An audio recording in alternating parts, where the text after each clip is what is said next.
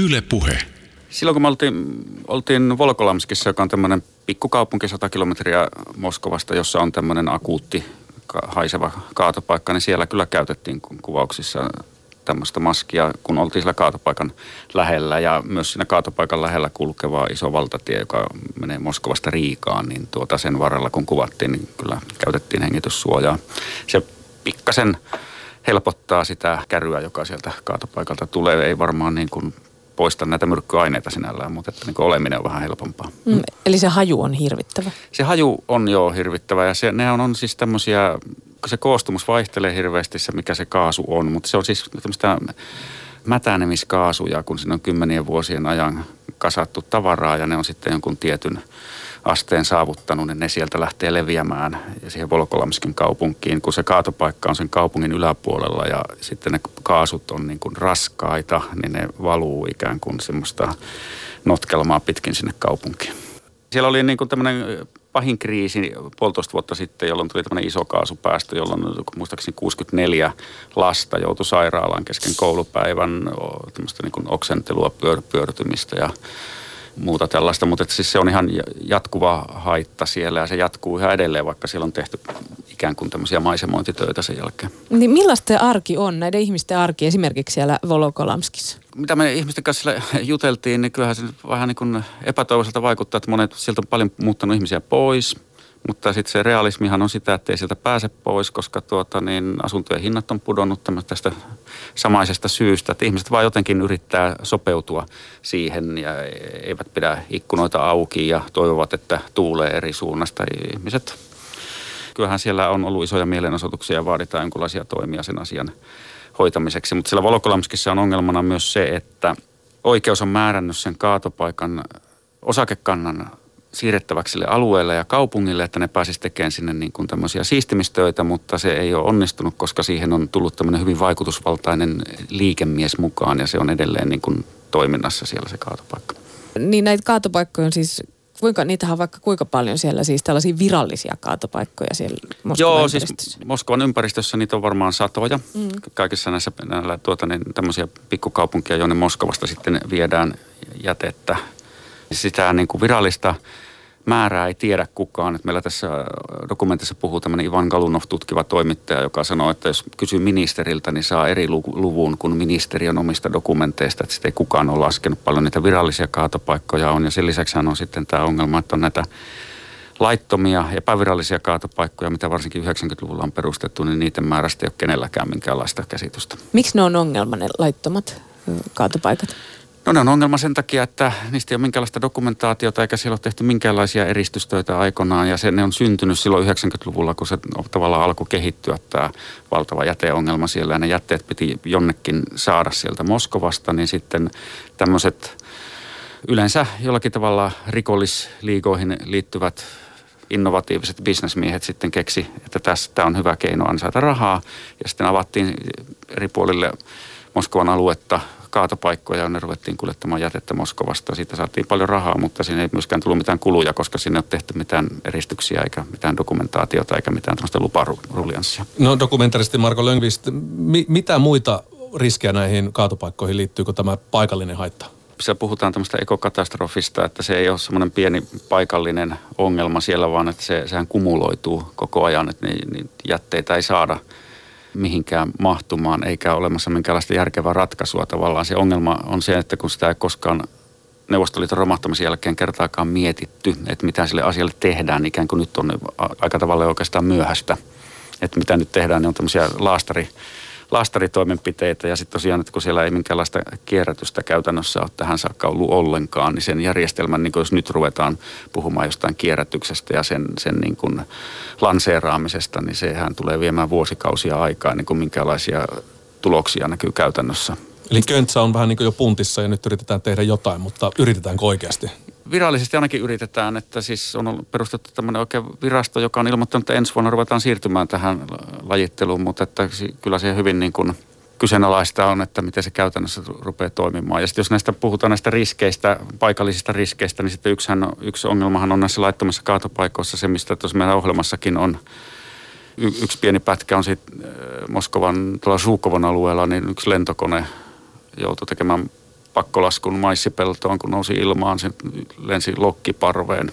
Lentokenttä oli pitkään valittanut, että siellä lähistöllä on laiton kaatopaikka, jossa on älytön määrä lokkeja, mutta viranomaisten mukaan siellä ei ole mitään kaatopaikkaa. Ja nyt sitten vielä senkin jälkeen, kun tämä lentokone laskeutui sen maissipeltoon, niin ministeriö sanoi, että ei siellä ole mitään kaatopaikkaa, mutta sitten kun ihmiset nykyään kuvaa kaikkea, niin siellä käytiin ottamassa kuvavideota ja valokuvaa kaatopaikasta, niin sitten myönnettiin, että ehkä siellä voi olla kaatopaikka. Yle puhe. Sä sanoit jo ton, että kun Neuvostoliitto romahti, niin, niin silloin on tehty enemmän näitä kaatopaikkoja. Mm. Kerro vähän siitä, että mistä kaikki on saanut alkunsa. Miksi ollaan nyt niin siellä Moskovassa ja ylipäätään varmaan Venäjällä tällaisen valtavan jätekriisin edessä? Tavallaan se historiallinen tausta on se, että kun Neuvostoliitto oli sellainen, niin kuin, jos nyt ei pulatalous, niin ainakin tämmöinen niukkuustalous myös niin parhaimpina aikoina, että tavaravalikoima, kulutustavaroiden, elintarvikkeiden valikoima oli todella rajattu ja niitä pakattiin todella säästeliästi tavaroita. Leivät myytiin altaa ja, maitopullot kierrätettiin, niin saattoi ostaa jotain muuta kefiriä tai muuta ja niin korkki laitettiin siihen ja siinä ei silloin etikettiä mitään muuta. Siis tätä, niin kuin kotitalousjätettä syntyi todella vähän neuvostoaikana. Että oli kaikenlaisia muita ympäristöongelmia tietysti hurjasti, mutta että kun jos kotitalousjätettä syntyi todella vähän, niin sitten Neuvostoliitto romahti, markkinat avautui sitten niin kuin tuonnille ja tälle länsimaiselle tavaralle, niin kehitys on ollut sen jälkeen todella nopeaa, että se kaikki länsimainen tavara ja kiinalainen krääsä tulee suunnilleen yhdessä yössä markkinoille. Ihmiset, jotka ei vuosikymmeniin saanut ostaa mitään, ne ryntää ostamaan kaikkea. Kaikki kaupat on täynnä ja seurauksena on tietysti se, että se jätehuoltojärjestelmä ei ole lainkaan pystynyt vastaamaan siihen tarpeeseen. Ja sitten kun on ollut sellaiset kaoottiset vuodet kuin 90-luvulla oli taloudellisesti ja poliittisesti tämmöistä niin kuin turbulenssia, niin kenelläkään ei ole tullut mieleen – että sille pitäisi niin kuin oikeasti tehdä jotain. Ja sitten kun ne kaatopaikat kuitenkin täytty nopeasti, niin tämmöiset puolikriminaalit tai täyskriminaalit liikemiehet sitten keksitään keinon, että, että miten tästä päästään rahastamaan. Että Moskovan kaduillahan ei jätteitä kauheasti näy, että ne viedään jonnekin. Ja tässä meidän ohjelmassa puhutaan tutkiva toimittaja Ivan Galunov, että 6 miljoonaa tonnia tänä päivänäkin Moskovan jätteistä niin häviää johonkin ohi kirjanpidon, että sitä ei tiedetä mihin se menee. 1200 kilometrin päässä Moskovasta Arkangelissa Urdoman Siesin pikkukylässä hämmästyttiin tuossa äh, jokin aika sitten aika tavalla, kun metsästäjät oli menossa metsäreissulla ja havaitsi, että heille aiemmin tuttu metsämaisema niin olikin yllättäen muuttunut tällaiseksi paljaaksi hakkuualueeksi. Ja vielä suurempi yllätys oli sitten, kun paljastui, että siellä hakkuualueella, niin sinne tuotaisi junilla seuraavan 20 vuoden aikana yhteensä 10 miljoonaa tonnia jätettä Moskovasta 1200 kilometrin päästä. Tänne Siesin siis on rakenteilla tällainen valtava, itse asiassa Euroopan suurimmaksikin kutsuttu kaatopaikka. Te olitte katsomassa myöskin hmm. tätä nyt rakenteilla olevaa. Se ei vissi ole vielä valmis, eihän? Ei ole. Siellä on tehty perustustyöt ja se on nyt niin kuin pysähtynyt se rakennustyö. Ja nimenomaan näistä mielenosoituksista ja, ja aktivisteistakin johtuen, siis ne estää tämän kaatopaikan valmistumista. Joo, siellä on käytännössä, mä itsestä olen kuvannut, että siellä on käytän, käynnissä niin kuin kapina. Että nämä ihmiset on pysäyttänyt sen rakennustyömaan, estää niin kuin polttoainekuljetukset sinne ja sinne on jouduttu viemään helikoptereilla polttoainetta koska ne ei päästä kuorma-autoja sinne kulkemaan. Ja sehän tietysti tarkoittaa sitä, että se litrahinta tämmöisellä niin kuin dieselillä on aikamoinen, jos sitä helikopterilla kuljetetaan. Mutta siellä on ihan oikeasti siis sellainen tilanne, että paikalliset ihmiset ihan niin kuin vauvasta vaariin, niin on, on kapinoimassa siellä ja niillä on tiesulku ja ne ottaa jatkuvasti yhteen näiden tuota, niin sen työmaan vartijoiden kanssa. Ja se, siellä on tehty perustustyöt ja ne on nyt pysäytetty. Me haastateltiin tätä sen firman edustajaa ja hän sitten sanoi, että ne on pysäytetty sen takia, että heidän lupaprosessi on vielä kesken, mutta että on nyt tällä hetkellä vähän epäselvää, että onko siinä niin kuin käynnissä jonkunlainen aikalisä sitten niin kuin Kremlin puoleltakin, että siinä mietitään, mitä siinä voi tehdä, koska se vastarinta on todella raivoisaa siellä, että he varmaan on niin kuin tämmöistä niin kuin odottanut.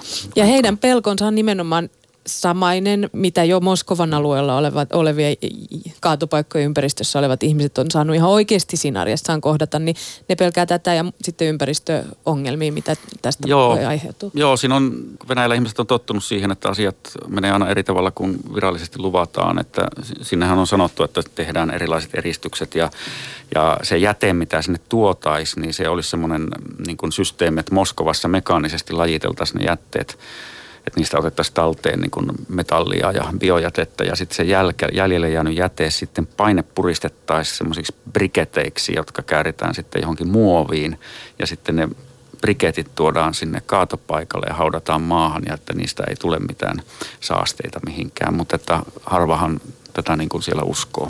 Mistä se kertoo, että Venäjä kuitenkaan on semmoinen maa, jossa ihmiset lähtisivät näin raivoisaan kapinaan, niin mistä tämä, kertooko tämä jostain uudesta ajasta, että ihmiset ovat nyt jotenkin rohkaistuneet ottamaan tavallaan kantaa tai, tai vastustamaan sitten viranomaisten päätöksiä?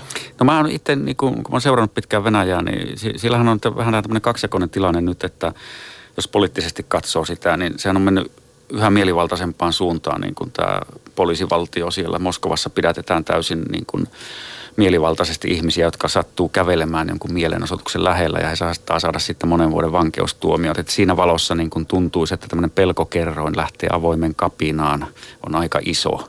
Mutta tässä on niin kuin mun nähdäkseni kysymys siitä, että kun oma elinympäristö konkreettisesti rupeaa tuhoutumaan, niin, niin siinä vaiheessa ihmiset lähtee liikkeelle. Kerro, millaisia ne kohtaamiset on ollut pahimmillaan? Sinne on komennettu kansalliskaartia ja sitten äh, sisäministeriön erikoisjoukkoja turvaamaan polttoainekuljetuksia. Nämä ihmiset on ottanut yhteen niiden kanssa niin kuin kepeillä ja seipäillä ja milloin milläkin. Ja sieltä on tullut pamppua takaisin ja kyynelkaasua toiselta puolelta. Ja ihan konkreettisesti me oltiin katsomassa tämmöistä polttoaineauton saapumista. Sieltä tuli hälytys tiesululta, että tänne on tullut nyt polttoaineauto. Ja ne ihmiset meni seisoon siihen eteen eikä päästäneet sitä eteenpäin. Ne soitti poliisit paikalle, koska heidän mielestään silleen, että asiakirjat kunnossa ja sitten siinä vaiheessa sitä autosta puhkes, puhkastiin rengas, jolloin se ei enää päässytkään eteenpäin.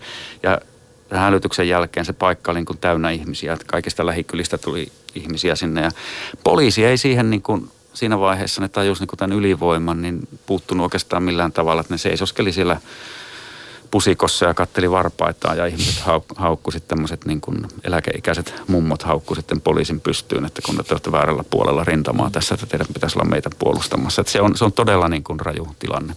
No miten Marko Lönkvist ulkopuolisiin dokumentitekijöihin tässä tilanteessa suhtauduttiin Venäjällä? Miten viranomaiset tai asukkaat suhtautuivat teihin? No asukkaat suhtautuivat tietysti ihan lämmöllä, koska he varmaan ajattelee tämmöistä jonkinlaista julkisuusnäkökulmaa siitä, että heidän mielestään on hyvä, että asioista kerrotaan, koska Venäjällähän tästä esimerkiksi tästä Siesin tilanteesta ei kerrottu lainkaan virallisissa, siis niin kuin valtion tiedotusvälineissä, ei televisiossa, ennen kuin nyt sitten vasta, kun se on levinnyt laajemmalle. Viranomaiset suhtautuu aika passiivisesti tällä kertaa, että me, me, me, meitä niin kuin estetty millään tavalla. Että ainoa ongelma oli, että sinne Siesiin pääseminen on todella hankalaa, että siellä on välillä tiet poikki. Siellä oli eka kerralla niin poliisi sulkenut tiet ja vaati, että kulkuluvat pitää vaihtaa uusiin, että sillä päässään kulkemaan. Ja sitten ennen siinä Siesissä pysähtyi juna, mistä pääsi suoraan sinne. Se juna ei enää pysähdy sillä Siesissä, että siinä yritetään kaiken tavoin estää, että ihmiset ei pääsisi sinne. Mm. Ja sitten siellä Siesissähän on se myös erikoista, että siellä myös tämä paikallishallinto on niin kuin mukana tässä vastustuksessa, koska he, siinä Urdoman kaupungin johto esimerkiksi, koska tuota, niin heiltäkään ei ole kysytty mitään, eikä he ole saanut mitään tietoa, kun on kysynyt, että mitä tänne oikein rakennetaan, että se viranomaispuolikin on sillä tavalla vähän niin kuin hajonnut siinä. Tämä on tällainen hätäratkaisu, että sinne ollaan rakentamassa Moskovasta 1200 kilometrin päähän kaatopaikka. Onko mitään puheita tai toiveita siitä, että mitä se tuleva ensi vuonna on mahdollisesti siirrytään jonkinlaisen kierrätysjärjestelmään hiljalleen, mm. mutta mitä muuta? No siis ensinnäkin tämä SIES on vain yksi tämmöinen hätäratkaisu, että tällaisia vastaavia on, on suunnitteilla useita. Mutta se, että mitä tulevaisuudessa, niin se on vaikea sanoa. Siis siellä on laki hyväksytty siitä, että pitää siirtyä jätteiden lajitteluun. Näillä näkymin se jätteiden lajittelu tarkoittaa sitä, että jätteistä erotetaan niin kuin kotona ainoastaan biojäte ja sitten muu jäte – sen jälkeen pitäisi olla jonkinlainen tämmöinen lajitteluasema, missä siis mekaanisesti siitä erotetaan joku metallit ja muut pois. Mutta se, se on suunnitelma. Tässä on se tausta, että tähän on äärimmäisen korruptoitunut bisnes, tämä jätehuolto ja näiden suurliikemiesten intressissä, jotka nyt pyörittää tätä bisnestä ja muun muassa tätä Volokolamskin kaatopaikkaa, missä me oltiin kuvaamassa, niin ei heidän intressissään ole edistää minkäänlaista kierrätystä tai lajittelua. No Marko Lönkvist, uskotko, että tässä roskasodassa piilee jonkinlaisen yhteiskunnallisen muutoksen siemen tuolla Venäjällä? Jos puhutaan demokratiasta ja ihmisoikeuksista, niin ne on vähän abstrakteja käsitteitä, joita on hankala pyörittää, jos se ne koskee konkreettisesti omaa elämää. Mutta tämmöinen elinympäristön pilaantuminen ja se, että lapset pyörtyy ja oksentaa koulussa jonkun kaatopaikka kaasun takia, niin se on, on niin kuin konkreettinen asia, jonka takia ihmiset on valmiit riskeeraamaan. Että varmaan jonkunlainen tällainen muutos kyllä on tapahtumassa ja myös luulen, että Kremlissä on tämä niin sillä tavalla tajuttu, että tähän, tähän olisi helppo tämä Siesin protesti lopettaa tai annetaan kansalliskaarti hommiin ja tyhjennetään se alue, se on pari tuntia ja työt käyntiin, mutta tätä ei ole tehty, koska nähdään, että siinä on jonkinlainen poliittinen riski. Yle Puhe.